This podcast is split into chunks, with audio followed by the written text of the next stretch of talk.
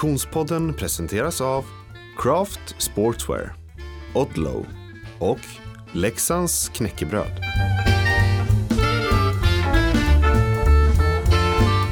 Hej och välkommen till Konditionspodden. Vi är framme vid det andra avsnittet denna 10:e säsong. Och jag som pratar heter Frida Zetterström. Hej Oskar Olsson. Hej Frida. Hur är läget? Jo, det är bra. Du, vi ska ju alldeles strax koppla upp oss mot Alperna helt enkelt. Ja, precis. Engadin till och med tror jag. Jag tror att det är där dagens gäst befinner sig. Och vi kommer ju idag att få en inblick i Ski Classics. Mm. Det som vi också kallar för långloppscirkusen. Precis, precis. Ja. Långloppscupen. Ja. Och innan vi kopplar upp oss så tänkte jag bara vi måste reda ut lite grann. Vad är egentligen Ski Classic? Säger man Visma Ski Classic? Nej, det var, sponsor var ju det förut, så nu det är bara Ski Classic Official. Okay. Nu säger man Ski Classic, men det är också samma sak som långloppscupen. Ja, ja, på svenska. Och vad är det? Ja, det är ju egentligen liknande som världscupen. Alltså det är massa olika lopp där massa olika individuella åkare kör, där man skulle kunna se teamerna som landslag, bara att teamerna har ju inte knutet till nationalitet, utan de har ju olika nationaliteter i sitt team och plockar ihop dem. Kör ett gäng lopp, liksom ganska många, en 10-12 stycken lopp där de samlar poäng för att liksom vinna då den totalen så att säga. Och det är ju lite omtvistat kanske nu, vilket är störst liksom, att vinna Vasaloppet eller att vinna då den här gula totalen. Och de har ju sådana här västar då, olika färger. De har gul som är för totalen, sen har de rosa som är för youth, alltså ungdom upp till jag tror det är 24 eller 25 år, så är man med och tävlar om den. Och sen har de ju den gröna sprinttröjan. Och sen så har de Climb med röd. Som den riktig, va? Eller? Nej, svart-röd. Ja, ja. Och sen den här kamouflagerutiga gråa som heter Veteran, som jag tror Auckland har nu då. Han är ju äldst. Jag tror man ska vara 50 eller 45 eller ja. Det är någon veteran då, så ja, häftigt. Men alla de här västarna är ju väldigt liksom åtråvärda. Och som man jagar. En indikation då för oss som tittar på hur det har gått tidigare. Precis. Och det är ju också så att man får lite extra poäng för dem till teamet, för de har också en tävling där man får, beroende på om man kommer för placeringar och poäng och sånt där, och så ger det dessutom poäng till åkarna som de tar med sig in i sitt team, så kan man ju vinna den totala teamtävlingen. Då får vi ju teamet säkert en peng och liksom såklart massa liksom erkännande och uppmärksamhet. Så att det är massa team som tävlar på en cirkus med massa olika lopp, och där man då vill vinna totalen som slutändan. Och sen så är det ju klart att bara att vinna ett lopp är ju också kanske vara så att ett team som inte är absolut toppteam, de kanske siktar på att försöka vinna ett eller två lopp eller ha någon på pallen eller sådär för att få uppmärksamhet och ta kliv framåt och sådär. Så att det är ju, ja, det är häftigt. Det är ju teamkörning också, där man verkligen jobbar som ett team mer. Alltså, när du ser landslagen att tävla på världscup så är det ju inte så, även om de klart hjälper varandra som vi har sett vid några tillfällen i Tour de Ski bland annat och sådär, så de kör för varandra lite sådär. Så är det här en mycket mer så här lagkörning, att vem är stark idag, då kör vi för honom, eller det här är sprinten, han ska vi lägga upp för, han ska få sprintpoäng, och sen för totalen kör vi för den här, och offra sig för varandra så att den personen kan verkligen lyckas med teamets mål då, att få den som är mest lämpad att vinna just det loppet eller just den tröjan. Och som det svenska namnet indikerar så är det långa distanser det handlar om. Precis, då oftast är de ju runt 60 kilometer, ska jag säga. Både Birken är väl 60, Marcialonga är ju 70, Vasaloppet är 90. Det vi körde nu. Ja. Det vi körde i helgen nu var ju 62, sen hade de en dubbel med sånt climblopp på 32 km på söndagen, men runt 3 timmar skulle jag säga, och 6 mil de flesta, och sen Vasaloppet då, som sticker ut med sina 9 mil, och Marcialonga som sagt är ju näst längst med 70. Ja, spännande. Och vi kommer alltså alldeles strax att få en inside view.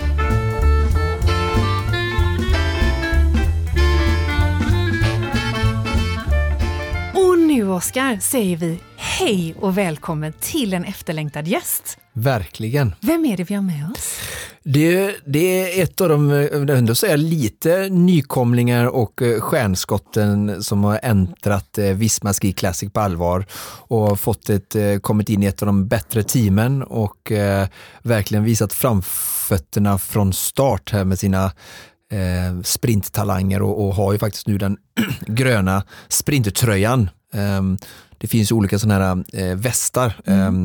Climb, de som är klättringspriser och overall, och så har de youth och så till och med veteran. Så de här västarna är väldigt åtråvärda, så att den har Alfred lagt sina vantar på just nu, och jag som är lite partisk hoppas ju att den ska få sitta kvar där, men ja, vi får se vad han själv säger. Underbart! Och de där pjäxbeklädda fötterna, de tillhör alltså Alfred Buskqvist. Hej Alfred! Tjena, tjena! Hur är läget? Jo, det är bara fint faktiskt. Sitter nere i Engadindalen, så det går ingen nöd på mig. Härligt, för jag skulle ju säga det att poddlyssnarna, de ser ju inte det vi ser, att du är med oss på länken, videolänk ifrån Swimrun County. Mäckat, där jag har kört världscup många gånger. Ja. Du, vad det är snöbeklädda träd bakom dig? Ja, det stämmer. Det kommer faktiskt mer och mer snö här, så, och det skadar inte heller. Vi skulle väl ha lite mer snö egentligen för att kunna åka på originalbanan, men vi får se.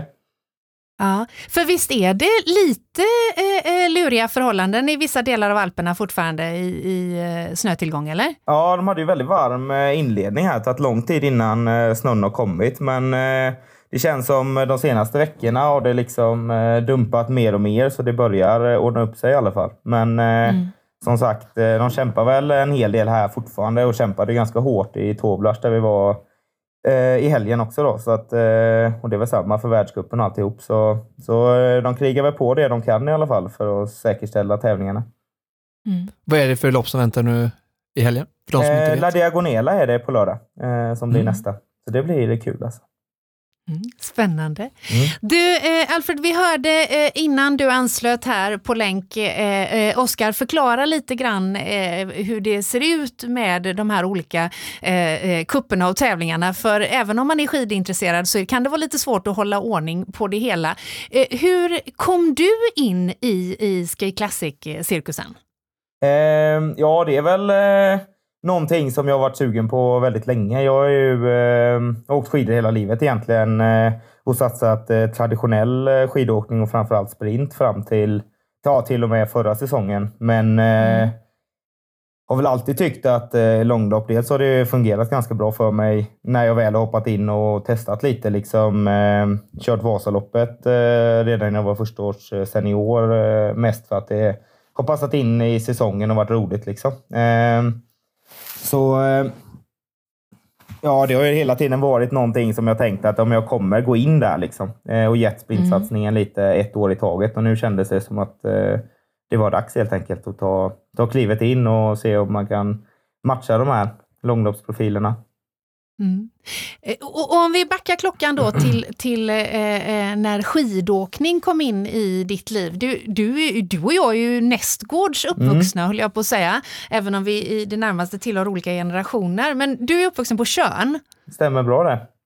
Ja, och beskriver ju dig själv som att du hade liksom inget val, skidåkning följde med familjen. Men det är ju ändå så att det är ju inte, skidåkning är ju inte kanske den största sporten i Bohuslän. Det är inte Falun liksom. Nej, så är det ju. Man får väl ha ganska, framförallt ut på Körna, så egentligen så är det väl en sån sak som, alltså det är ju väldigt stort med längdskidåkning i Västsverige, och det är ju många, ni har ju lite koll på det, men det är väl många norrifrån som inte förstår riktigt hur stor längdskididrotten faktiskt är söderöver, trots att förhållandena för längdskidor kanske inte är de mest fantastiska. Sen kan jag inte påstå att det var speciellt många på Körn som höll på med längdskidor, så det är ju tack vare en extremt skidintresserad familj som har varit liksom, farsan framförallt har ju varit ledare egentligen sen han började i skidåkning när han var 17 liksom, och alltid varit inblandad både i skidförbundets verksamhet och i Göteborgs verksamhet och i IK Stern och klubben, så det har liksom följt med sedan barnsben. För det är IK Stern som du fostrades i. Det blev sedermera skidgymnasiet i Mora och så vidare. Men IK Stern, där la vi grunden. Ja, det stämmer. Det är modersklubben. Och ja, fortfarande, även nu när jag satsar långlopp så är jag ju väldigt mycket med klubben fortfarande. Det är en fantastisk skidklubb att vara en del av, som har så liksom både den extrema motionärssidan och ungdomsverksamheten och elitsatsningen. Så det är en väldigt rolig klubb att vara en del av. Och se den skidglädjen som finns söderut, där kanske förhållandena inte är de bästa, men där folk verkligen brinner för längdskidåkning. Det är roligt, häftigt att se. Mm. Sen blev det som sagt skidgymnasiet i Mora.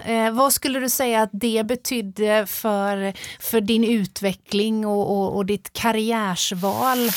Det är ju en ganska känslig ålder där kring 17 när man, huruvida man ska satsa eller inte.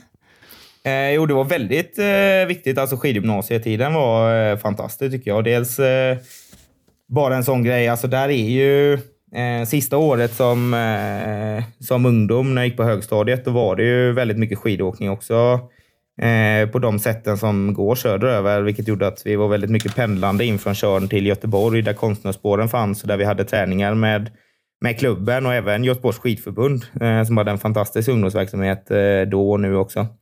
Så det var väldigt mycket resande för mig sista året innan jag flyttade hemifrån, och där var jag en sån riktigt uppvaknande när jag kom till Mora och liksom, att all träning skedde från dörren liksom. Inget åkande och inget, plus att bo i stort sett tillsammans med människor som också älskar att träna och hålla på med längdskidor. Så det var ju en riktigt fin utvecklingsmiljö. Att kunna utföra det på dagtid och med tränare och allting liksom. Så det var grymt.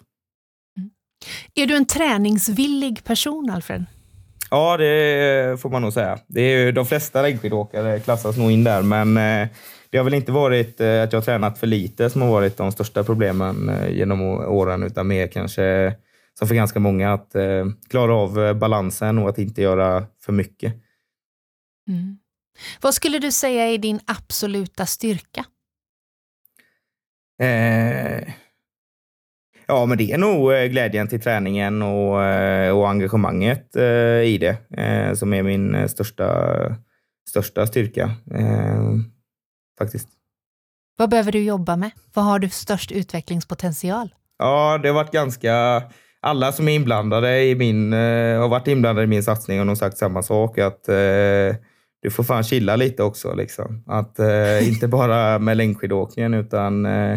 jag tycker det är väldigt roligt att göra grejer, och den vila-träningsbalansen är kanske det som jag har svårast för. Att jag tycker det är roligt att jobba och plugga och göra grejer med kompisar, och just återhämtningsbitarna är kanske inte det som har varit jag har haft lättast att få på plats. Mm. Vi pratar om det mycket i den här podden vid flera tillfällen. Mm. Väldigt sant. Och ibland kanske... svårare än det låter, det var bara vila, men det... Den här perioden på året som vi befinner oss i nu måste ju vilan vara extremt schemalagd såklart, eftersom tempot är väldigt högt för er. Ta oss med i hur dagarna ser ut nu. Du beskriver att du när du började skidgymnasiet fick sluta resa. Nu har ju den delen definitivt börjat ordentligt för dig med touren. Hur ser dagarna ut? Ja, nu är det, jag tycker nästan att vinterhalvåret när jag väl är på resande fot, det är enklast att få till vilan, för då kretsar liksom allting runt träning och man är borta, så att det blir väldigt naturligt att få in de här vilostunderna på dagen, till skillnad mot när jag är hemma i Östersund och har jobbet att gå till och sådana saker där det är mycket annat som pockar. Så just lägerverksamhet och även den här tävlingsverksamheten som vi är nu, blir det ganska naturligt för mig att få in vilan. För här blir det ju, ja, vi går ju upp på morgonen och så oftast kör vi något ganska långt pass på förmiddagen. Kanske tränar 9-1 eller någonting. Och sen är det ju lunch och... ganska ofta har vi en lugn eftermiddag då. De flesta långloppare tränar ett långt pass om dagen snarare än två. Men om man tar dagen då som är lite mer, idag har jag kört, gick upp i morse lite senare vid 8:30 eftersom det varit en ganska köttig helg. Vi hade resdag igår och så ut och träna 2 timmar, bara lugn skidåkning.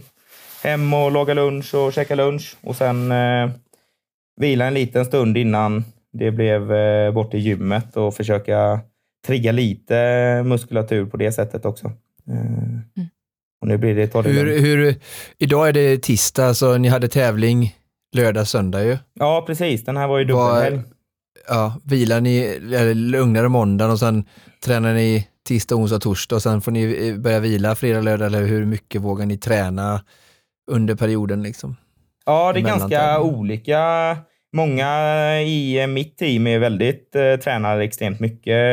Johannes och Herman är väl 2 av de personer jag känner som kanske tränar allra mest liksom. Och vi tränar ganska mycket allihop, så ligger egentligen på en ganska hög träningsbelastning hela tiden här och vilar inte jättemycket, men kör ganska mycket lugnare pass.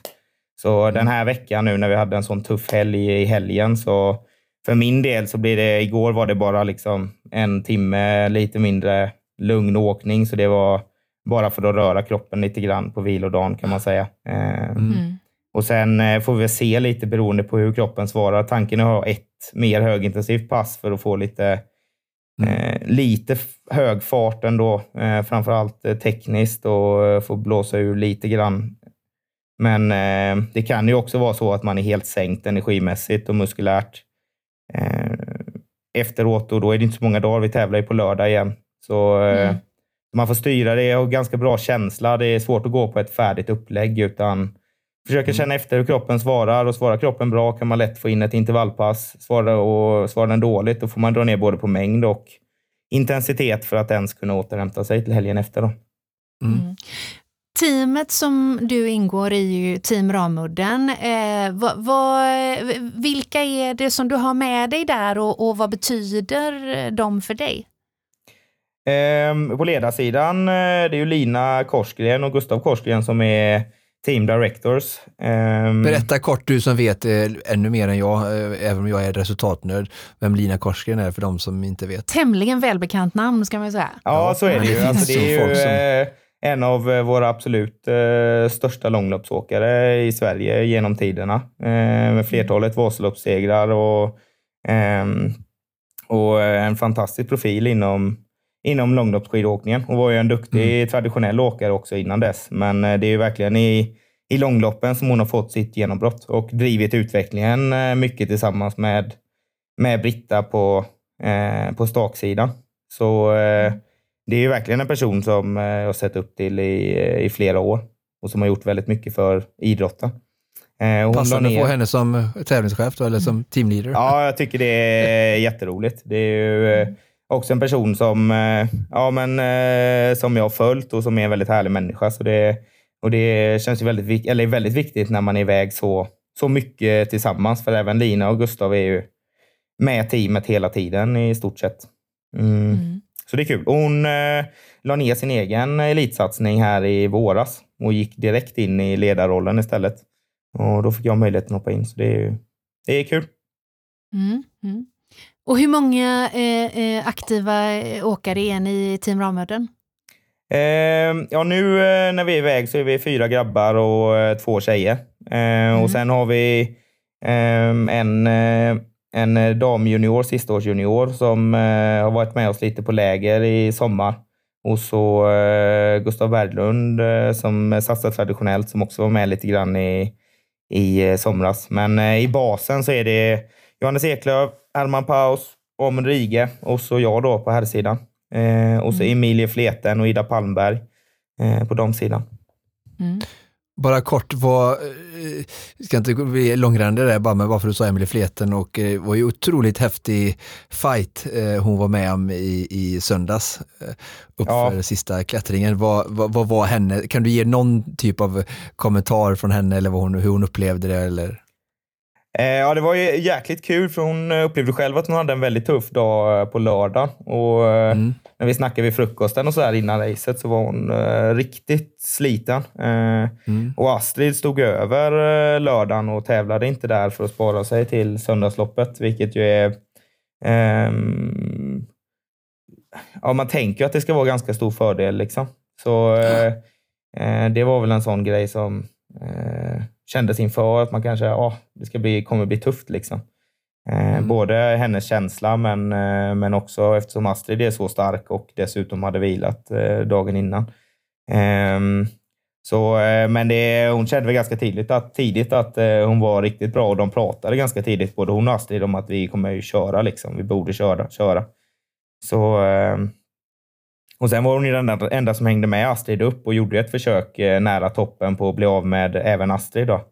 Men lyckades inte riktigt med det. Men nej, det var häftigt. Det känns som att hennes första... Hon har ju extremt många pallplatser i sin karriär i långlopps, i Ski Classics. Så känns som att det sista hoppet upp på översta... pallplatsen kommer komma alldeles strax. Jag tänker på Astrid som både framförallt i Vasaloppet kan vara väldigt överlägsen, och Ida Dahl som varit så himla bra, så känns det här verkligen som ett kliv framåt för Fleten.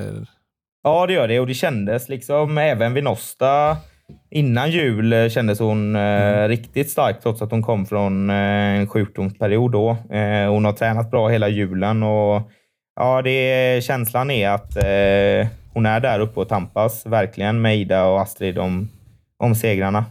Sen är det ju roligt, för det är en extremt stark, eller extremt stor bredd på toppen på damsidan i långloppen i år också. Det kommer nog vara en spännande kamp i många långlopp på damsidan hela vägen in i år. Bra, kul. Och helgen ni refererar till, det är ju, visst var det i Badgerstein, eller? Nej, nu var det i Toblas i helgen. Eller i Toblas, ja. Så vi körde Posteltaler, skimaraton i lördags, 62 kilometer.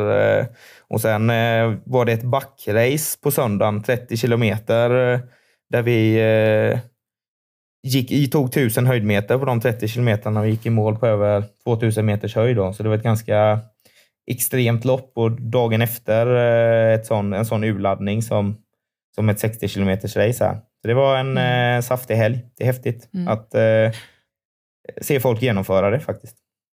Men vad är det för race som du har, eller som ni har framför er nu? Det är ju en mängd olika såklart, men vilka ser du mest fram emot? Ja, det där är en svår fråga. Jag har fått det många gånger i år också.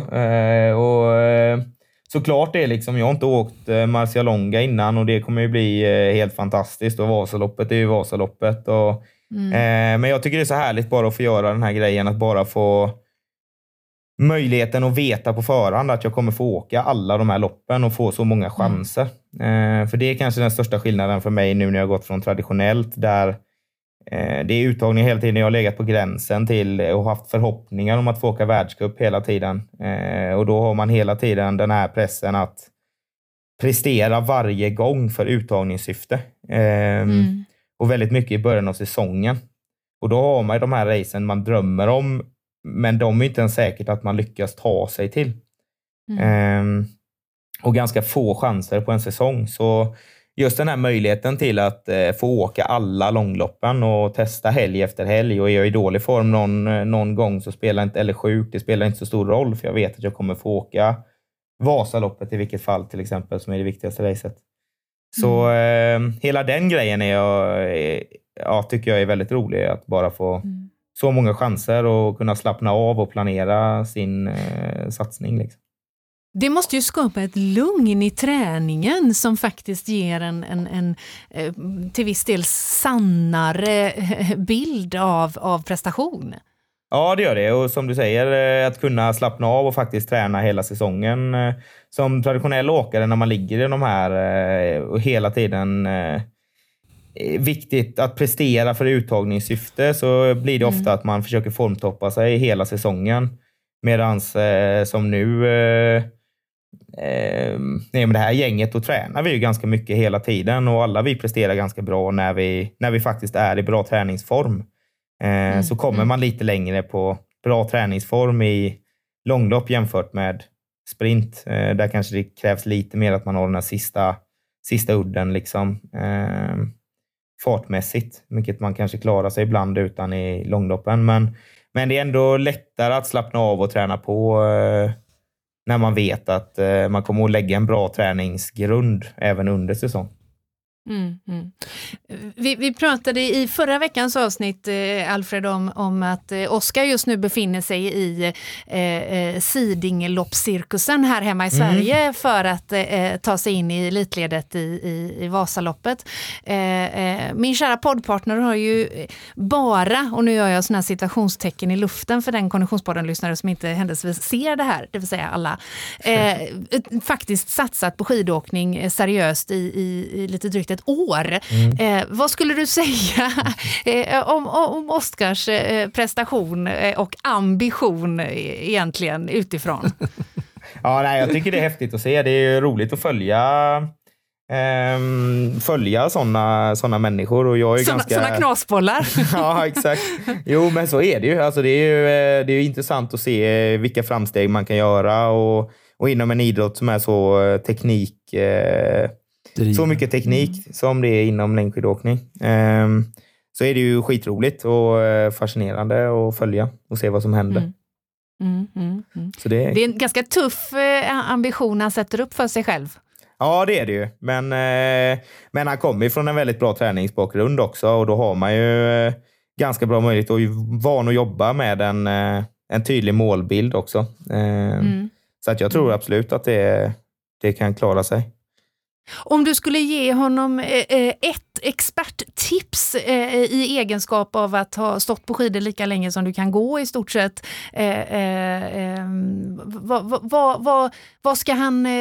vad ska han fokusera på för att faktiskt nå målet? Ja, jag skulle fokusera... Precis som du säger, träningsbakgrunden är ju klar. Ja, träningsbakgrunden är ju klar, och de absolut största delarna är ju naturligtvis det som är kopplat till teknik. Och dels ren stakteknik då naturligtvis, att man orkar fokusera på passen och kanske inte bara är så här, men det viktigaste är att nöta timmar och ut och bara åka och stänga av huvudet, utan det kanske är mer värt att köra ett kortare pass och orka vara fokuserad hela tiden och faktiskt ta hjälp av personer och jobba med teknik. Och då är ju stakteknik en del naturligtvis, men många glömmer sådana saker som... Man sparar väldigt mycket kraft och tid på, som spårbyten och kurvtagningar, och att kunna slappna av utför och faktiskt vila utför och inte stå och spänna sig hela tiden. Och det är väl delar som, om man ska generalisera bland elitmotionärer och motionärer, men faktiskt också mycket bland elitåkare, så koncentrerar man sig så himla mycket på att man ska vara bra och staka uppför och sådana saker, medans... Man ger bort extremt mycket gratis tid i kurvtagningar och utförsåkningen. Jag vurpar ju bort mig just av de här sakerna som du säger i söndags, så att du kunde inte vara med. Du träffade rätt, Alfred, kan man säga. Nej, man var ganska duktig på... Man ska kompensera med ganska mycket stakträning om man ska plocka igen en vurpa jämfört med att undvika den. Ja. Så är det ju. Så är det. Jag försökte, det gick inte. Ja, nej. Sen ska inte jag säga något. Jag vurpade på loppet i söndags och har väl min antal vurpor i karriären också. Så vurpa gör man ju. Oj. Men det finns mycket att hämta där oavsett. Ja, tack. Jag tar åt mig, suger åt mig. Ja, definitivt. Vi har ju lite lyssnarfrågor. För vi flaggade lite för din medverkan här, och jag vet att det är många som är superintresserade såklart av att få den där lilla insikten i hur det faktiskt ser ut på insidan cirkusen. Jag vet att det var en lyssnarfråga som berörde när det egentligen lönar sig att gå till full stakning i Vasaloppet. Just det.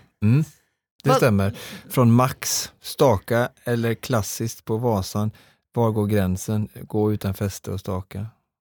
Vad skulle du säga? Det är en svår fråga att generalisera kring, Alfred. Men... Ja, det är väl det som är grejen. Att, det är ju verkligen en fråga som man inte kan generalisera kring överhuvudtaget, tycker jag. Det kommer ju ner väldigt mycket till hur duktig man är på, dels på staka men även på åka diagonal, och hur mycket man är beredd att träna på det. Sen tycker jag väl att jag tycker det är väldigt roligt med stakning och det som driver liksom den utvecklingen framåt. Men jag tror att många motionärer kanske tror att det är lite enklare än vad det är. Och vilket gör att vi ser ganska stora problem också. Det ser man ju inom elitskidåkningen också. Men på motionärsidan, att man inte orkar staka och så blir det skate till slut istället. Och det är väl en sån grej bara som man lätt glömmer, att om man tänker staka så kommer man inte orka staka alla backar, och då kommer man också behöva träna ganska mycket på saxa, på blanka skidor, vilket är väldigt, väldigt svårt det också, precis som diagonal. Så rent träningsmässigt så kommer man fortfarande behöva träna ganska mycket både stakning men också att man faktiskt övar saxning om man tänker sig att man ska staka Vasaloppet, och då tror jag det kan gå jättebra. För det är också många bitar som man slipper med vallning och så vidare, och se till att man har bra skidor.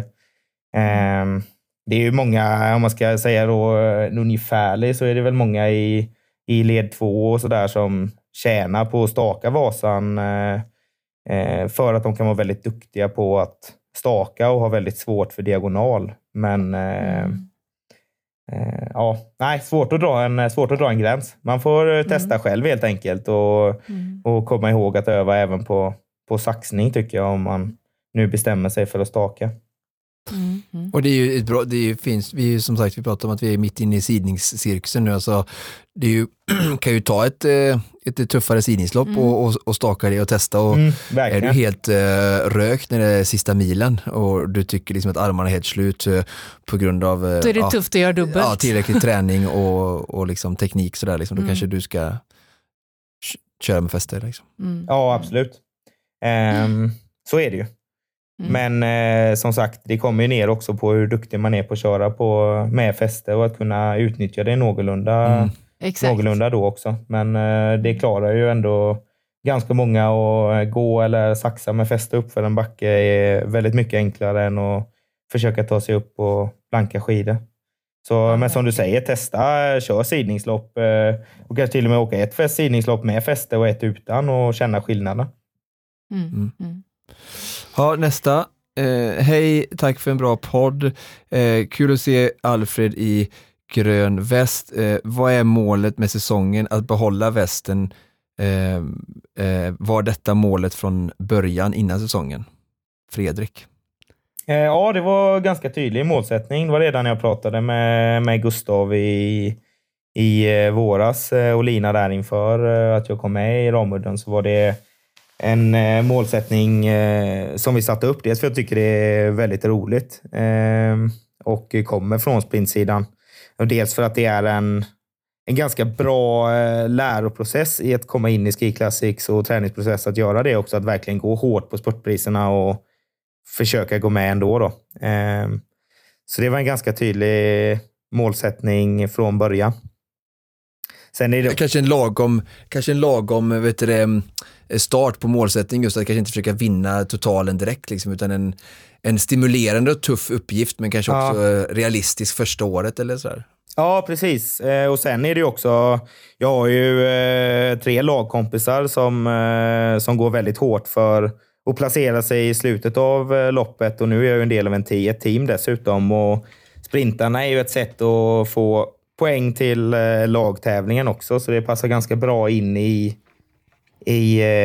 min roll i teamet, om man säger. Just det. Ja. Så, hur mycket snackar ni inom laget om de här taktiska delarna under resans gång? Ja, ganska mycket. Vi försöker väl hålla... Dels har vi en väldigt, väldigt djupa analyser innan och efter loppen, där vi sitter och diskuterar hur vi ska lägga upp det, och olika partier på banan och vem som ska göra vad och olika scenarion egentligen. som vi pratar om. Och sen försöker sitta ner efteråt och diskutera. Men sen är ju kommunikation under loppen något som vi försöker få till också, vilket inte alltid är helt lätt, för man hamnar i olika delar av klungan och sådär. Men bara att kunna ha lite, fråga lite hur det går och hur det känns och sådär, gör att man känner sig ganska mycket tryggare i klungan och vet vad man har de andra. Mm. Hur ofta är det så, jag tänker relativt tillbaka till Försvarsmakten nu, vi hade oftast en B-plan och C-plan som verkligen förberedde på om detta inte händer så händer detta och om detta händer så händer detta. Jag tänker, det kan också vara ganska vanligt att er plan kanske inte går som det är tänkt, liksom, för ni har ju andras prestationer som ni inte riktigt kan rå över. Och hur tycker du det funkar liksom, att gå över till B-plan om ni har någon, eller brukar det ofta då bli liksom helt kajkum eller liksom... Nej, de loppen som vi har kört hittills så har det väl varit lite både och i det där att alltså mycket i längdskidåkning handlar ändå. Vi försöker ju lägga en plan på förhand och följa vad vi ska göra och ganska ofta så kommer det nog som du säger, det är så mycket yttre förutsättningar i längdskidåkning och andra team och sådär, så det är ju svårt att fullfölja planerna och man kan ju inte ha hur många scenarion uppmålade som helst. Så längdskidor blir ju ändå lite att man måste ta chansen när man får den och våga agera lite på instinkt också. Sen har man ändå en ganska bra bild av ungefär hur loppet kommer se ut på olika banor. Och det är ju ganska bra att ha i grunden och utgå från bara. Du sa att ni var flera eller de andra som kör för totalen lite mer eller och du tar sprinter. Är det så att det var uttalat att liksom, både Johannes, Amund och Herman skulle kunna liksom, gå för den, eller har ni en? Alltså, jag tänker Lager har väl uttalat att det är Emil och Björn Dählie har liksom Max. Liksom. Men har ni en eller har ni flera som beroende på hur det hamnar? Nej, det är lite beroende på banor.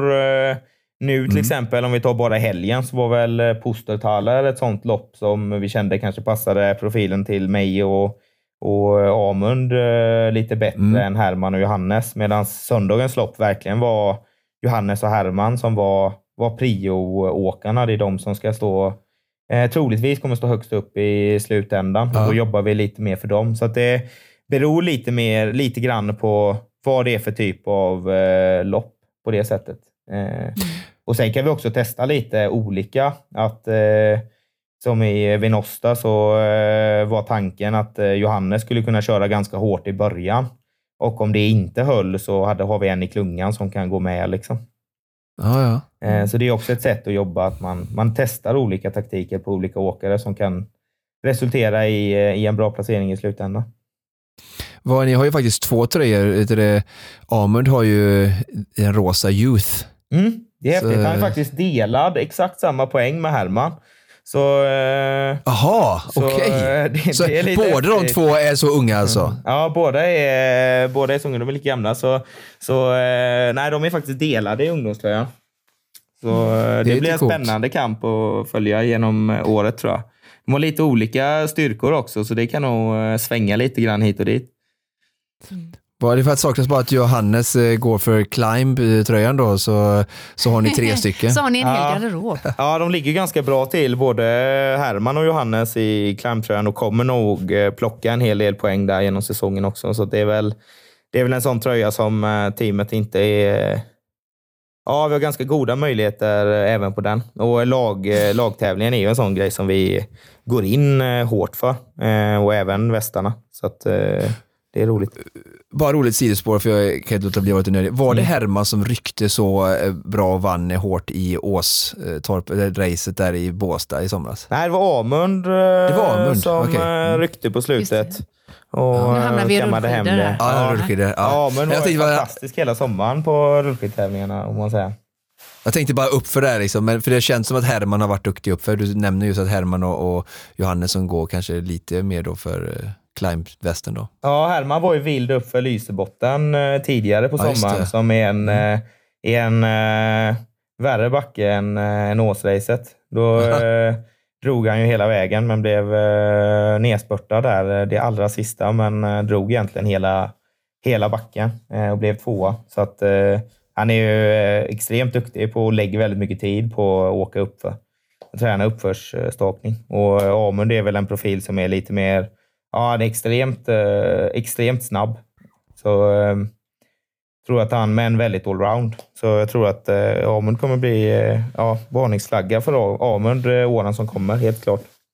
Spännande. Mm. Du, en annan, vi ska bara komma in lite nördig snack för att de som inte känner, du har inte riktigt sagt vad du jobbar än, men jag råkar veta det och du känner ju Fredrik Edin och det gör även Frida nu med tanke på att han var med Stefan Pettersson och gjorde en sån gedigen studie på när jag gjorde Superklassiken. Mm. Så att du berättar lite, du jobbar ju som testledare i Östersund, va? Ja, jag jobbar på Nationellt vintersportcentrum sedan några år tillbaka. Så främst jobbar vi med konditionstester, submaximala och maximala tester på alla vinterlandslagen egentligen. Skidskytte, alpint och längd. Så mycket skiduniversitet och skidgymnasium och en hel del privatpersoner också. Så det är en kul del. Det också. Så att du har ju då automatiskt väldigt mycket liksom teoretiskt bakgrund precis som jag, och jag tänker att du måste väl liksom analysera ju kanske lite mer både kring träning och mer än andra åkare tänker jag göra som fostrar kanske klubbar och team och blir tillsagda att träna rätta liksom, och medan du jobbar och läser på det. Och jag vill bara upphålla mig lite någonting som jag har driftat lite och även vet att Blomman har varit inne på det lite också. Det är extremt kul att se hur då kan jag tycka då träningsregimen inom långlopp har tagit några åkare och blivit väldigt konkurrenskraftiga i traditionell skidåkning som vi såg i Bruksvallarna.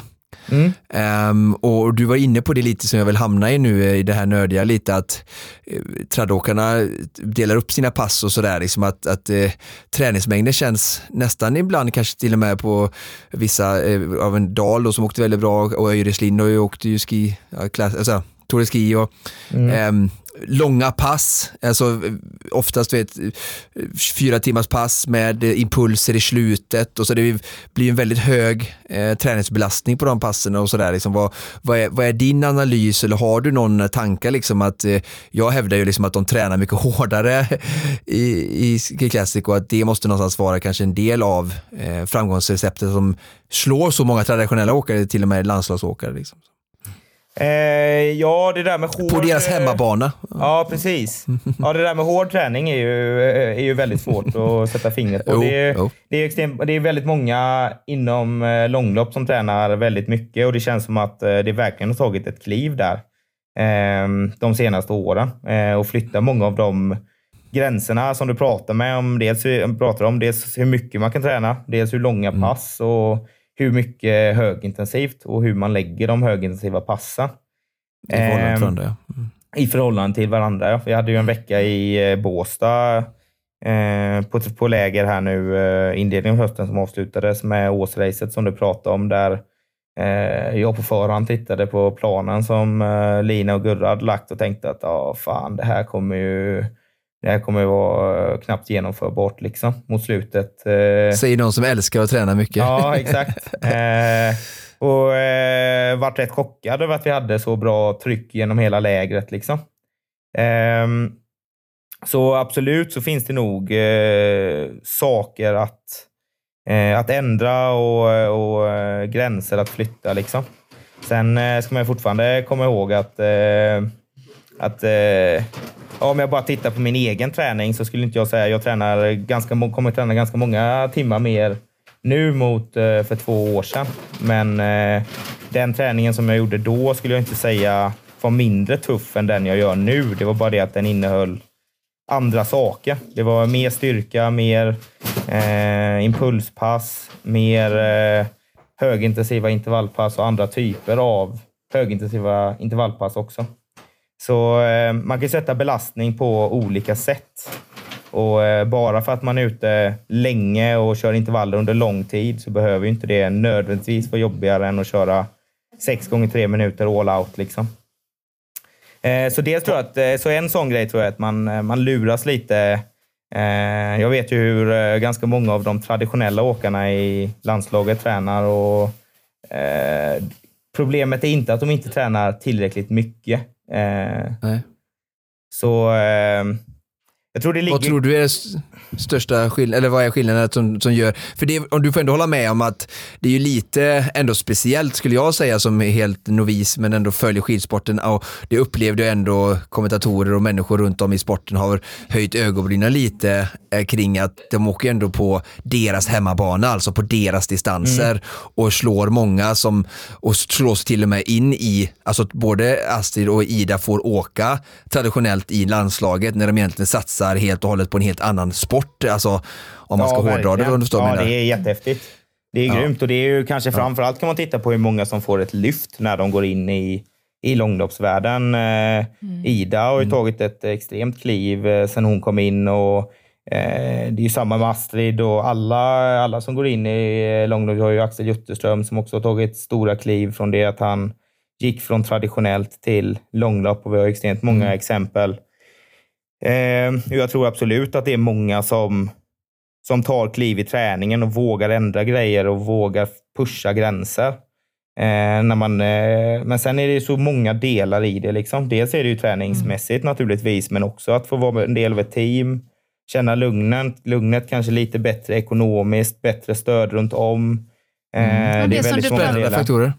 Det du pratade om tidigare, om lugnet, att veta att man får åka de här tävlingarna utan att behöva kvala varje gång. Ja, verkligen. Det finns ju väldigt mycket som är positivt, tycker jag, som nyss har gått från traditionellt till långloppssidan med det. Och sen tycker jag ju många saker med träningen som jag har ändrat också. Jag kör ju väldigt mycket ett pass om dagen även innan jag gick över till långlopp, därför att det är ett väldigt skönt sätt att träna. Du kan träna 8-12 och sen är du färdig liksom. Eller 8-1, medans ska du köra 2 pass om dagen så tar det träningen väldigt lång tid liksom. Det tar ju, du har ju inget mer tid på dagen att göra någonting. Så... Men det är ju spännande med att det är ett nytt träningssätt, och uppenbarligen så har du ju någon typ av framgångsfaktor, och jag som följer lite ut, för jag tycker ju att alltså att jag vill få det lite till den här diskussionen att kanske att alltså, vi alla någonstans kan lära oss av varandra, alltså i samhället och livet. Och jag kanske kan tycka, jag har följt liksom både träningsmässigt, men vi har ju några profiler som Sundby eller andra som har gått sin egen väg ibland, och kanske även Kläbo har liksom varit iväg och jollat lite själv och sådär, och kanske Johan Olsson på sitt sätt och ja, med mera, och men att den traditionella skidåkningen har varit ganska liksom ortodox och liksom gjort samma i ganska många år. Det har varit ett recept som har gått från tränare till tränare i klubbar och även i landslag liksom, och hela långloppscirkusen tycker jag känns mycket mer fräsch på det sättet. Fräsch, men du förstår, mer nytänkande, alltså modern, precis, att den är liksom helt ny, den är inte präglad av massa fasta kutymer eller regler eller sådär, utan den vågade så här, men vi testar det,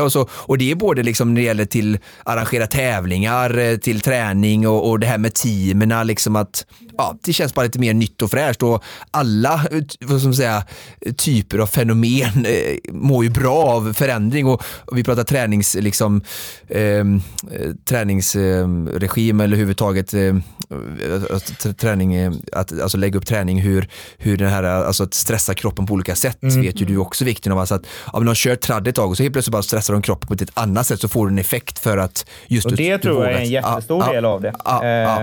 Att den förändringen i träning, det tror jag är en extremt stor del i det, att man triggar på ett annat sätt, man vågar testa och pusha gränserna. Med det sagt är det inte nödvändigtvis så att om man satte en junior på långloppsträning så skulle den bli bäst i världen på sprint. Och där tror jag att man skulle behöva skicka en lite mer nyanserad bild. Och det är det jag menar. Jag tror att trad har extremt mycket att lära från långloppssidan. Och väldigt mycket att ta med sig. På samma sätt som långloppssidan kommer från tradåkningen, har fått med sig väldigt mycket kultur därifrån naturligtvis. Men det är väl just det där att man ska anpassa en efter individ, och jag tycker att långloppen är väldigt bra på att träna mot ett specifikt mål. De vågar träna mot långlopp. Och sen har de ju liksom genom det och den förändringen i träning så tar de också kliv inom traditionell skidåkning, vilket kanske inte är jättekonstigt heller, i och med att du ändå är... Det är inte 2 skilda idrotter som vi sysslar med, även om det skiljer om man åker 5 mil eller 15 kilometer. Och skiljer om man skater eller kör bara stakning. Men det är ändå snarlika idrotter. Så jag tror det finns väldigt mycket att ta med sig där. Och jag tror att en sån sak som du var inne på med att längdskidåkningen är väldigt traditionsstyrd och styrs väldigt mycket av skidförbundet som har egentligen monopol på marknaden. Och där har vi sett lite med, ja, genom alla år egentligen, det är ju inget nytt att folk bryter sig ur landslaget. Det bryter sig ut, jag liksom väljer att inte vara med i landslagsverksamheten under en träningssäsong. Vilket jag kanske inte tycker är jättekonstigt egentligen, därför att det är ju inte många, liksom, om man kollar övriga delen av samhället som är så här, du har en arbetsplats att välja på och då är det givet att du är på den bara för att det är den som finns. Utan du kan ju välja en arbetsplats som passar dig som person och passar ditt träningstänk, men kanske också passar bara liksom, hur mycket vill jag resa i mitt liv eller vad passar min sociala situation. Och skidförbundet har ju monopol på marknaden om man vill åka världscup. Medans långloppssidan. Ja, det är till skillnad från många andra idrotter, tänker jag, där man kan välja klubb, eller om man tittar på fotbollen där det skiljer enormt mycket i vilken liga du väljer att spela i eller sikta på eller vilken klubb eller så. Jo, precis. Och där kommer ju långloppen in med en förändring naturligtvis, där det är företagsstyrt. Och jag till exempel har ju väldigt noga och haft möjligheten, en fantastisk möjlighet att faktiskt kunna välja lite team och vara i prat med olika team och kunna känna efter liksom, ja, men Lina och Gurras tänk och de personerna som är i Ramudden passar mig extremt bra och de har en liknande tanke träningsmässigt, och jag kommer få ut mycket av att hänga med de här människorna och kunna välja den arbetsplatsen, om man säger så. Alfred, jag ser att några av de människorna i Team Ramudden, de rör sig i bakgrunden där nu. Vankas det middag kanske? Ja, det börjar nog närma sig. Jag kanske ska flytta mig upp till... Nej, det behövs inte. Det är bara roligt att se. Du, men... Innan vi avslutar här, Ramudden har vi nämnt mycket gånger nu. För de som är nya inne i skidsporten här och inte riktigt koll. Vad är Ramudden? En av förutsättningarna att ni fantastiska atleter som skapar spänning för oss hemma i tv-sofforna i SVT varje helg kan göra detta. Vad är det för företag som stöttar teamet? Ja, det är helt fantastiskt. Det är ju verkligen grundpelaren till att vi kan hålla på med det vi gör. Och de har ju stöttat teamet i flertalet år nu. Det är ett svenskt företag faktiskt som jobbar med vägsäkerhet. Så de jobbar med avspärrningar och att arbetsplatser längs med vägar och vägarbeten ska vara säkra för de som arbetar, men även trafiken då. Så, och de har varit det är ju mitt första år med teamet, men de var med oss lite grann på Blinkfestivalen i somras och pratat med de anställda, och det är ett grymt taggat gäng. Verkligen ett roligt företag att vara i kontakt med. Du, Frida, du ska ju också åka Vasaloppet. Så innan vi släpper Alfred här nu, och så jag pratar ju mycket om att det blir mycket fokus på mig ibland, tycker jag, i den här podden med mina upptåg och sådär. Jag brukar ofta försöka liksom understryka vikten av just utmaningar är, tror jag, någonting som ger människor motstånd och växt i livet på massa sätt, men vikten av att också välja utmaning. Ofta så kan vi titta på extrema utmaningar och människor som utmanar sig, och att liksom, ja, sådana som du och jag eller andra människor som tränar mycket och sådär, men alla människor kan hitta utmaning från sina förutsättningar. Och Frida ska åka Vasaloppet för fjärde gången, va? Fjärde gången. Efter att vi prankade henne live, Alfred, i ett poddavsnitt. Så vi tog fram nummerlappen, hon visste ingenting. Hon hade inte stått så mycket på skidor. Inte så mycket, nej. Två gånger. Och nu åker hon för fjärde gången. Så man måste ändå säga att det var ett rätt bra prank som har fört skidsport in i hennes liv också. Så att du, något sista tips. Hon har bra fischerskidor, kommer smygreklam där. Och har utrustning. Men hon paniktränar lite nu. Hon ska bland annat åka med familjen till Thailand. Ska hon göra tricepspress till stolen? Thailand. Fel ställe. Hon ska också åka med familjen till Schweiz. vill jag bara poängtera, så att det kommer bli snö också. Men, ja, det är bra. Men skämt åsido, Alfred, för alla oss motionärer i startled 8, 9, 10 som kanske befinner oss där det inte är så mycket snö, vad för slags träning ska jag lägga fokuset på? Jag tycker att det är absolut det bästa tipset. Nu flaggar jag lite för min skidklubb, men det är inte bara min skidklubb, så. Men det finns ju väldigt många klubbar som har en extremt bra verksamhet. Från IK Stern. Så IK Stern har ju träningar liksom flertalet gånger i veckan med tränare som är extremt duktiga och utbildade för en väldigt billig peng. Så oftast lägger man väldigt mycket pengar på material och på vallar och på kurser och allting, när det finns klubbar som har en fantastisk verksamhet. Och som kan hjälpa en. Och väldigt mycket kunskap. Ja, för ofta är det kanske det som saknas främst. Det är att få lite tips på vägen. Det behöver inte vara så himla mycket, men att kunna få med jämna mellanrum så här bara, du tänk på det här, eller åk bakom den personen en stund här nu och titta hur den personen gör. Så det är kanske det jag skulle slänga med. Titta, vad har ni för skidklubb nära? Och våga gå och vara med på några träningar. För det finns ju ofta grupper oavsett vilken nivå man är på liksom. Jag hade tänkt att ta med liksom min son, han har blivit på hockeyträning, han ska få testa. Det är samma sak där. Alltså, jag fick kontakt in i en klubb, går dit, han får testa. Är det roligt? Han kommer lära sig mycket, rätt förutsättningar. Sen kanske han slutar efter 2 veckor, men får testa liksom, och där kan de jättemycket, och så gör vi våra barn, så det är väldigt bra tips. Det sociala sammanhanget runt om liksom. Och jag tycker ofta man glömmer det, man ska liksom nöta på själv liksom. Jag ska ut på mina rullskidor och åka själv, och det lär man sig inte så himla mycket på. Även om jag säger liksom, men kör, tänk på tekniken. Vadå tänk på tekniken liksom? Det behövs ju att någon säger liksom så här, men du kan ju flytta händerna lite närmare ansiktet, och så åker du och tänker på det en stund liksom. Vi pratade för oss lite, ska ge det lite cred där. Jag brukar ju ofta säga att Johannes Gillerö har bland de snyggaste tekniken jag har sett alltså. Och han åker verkligen snyggt, och han berättar ofta för mig att han har tagit lektioner av dig, Alfred. Så att, det är ju du är en av orsakerna att jag får pisk varje gång. Ja, det är bra. And on that note tänker jag att vi ska släppa dig, Alfred. Gå och äta, fylla på. Gå och fylla på. Ja, vad serveras i Engadindalen denna kväll? Ja, jag sitter och är extremt spänd på det faktiskt. Det är Johannes som har stått för planeringen. Aha, så jag är inte ens inblandad idag. Så jag ska nog gå och ta en smygkik i köket. Underbart. Han brukar kunna hitta på allt möjligt häftigt. Så det blir spännande att se. Ja. Jag gissar på lasagne. Ja, det skulle kunna vara. Annars är han väldigt duktig på flamberade räkor och annat. Han är lite mer så här... Ja, spännande. Ja, vi kommer och med glädje och spänning följa dig och Team Ramudden framöver här, och önskar dig all lycka till såklart. Och stort tack, Alfred. Spurta för att, nu, vi ser den här västen. Kom hem till Göteborg. Ja, ta med den hela vägen hem till Körn.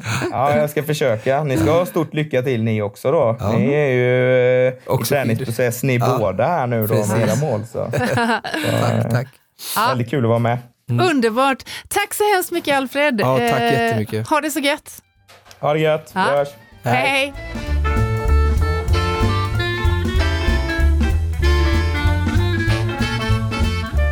Ja, sån inspirerande person, Oskar, du.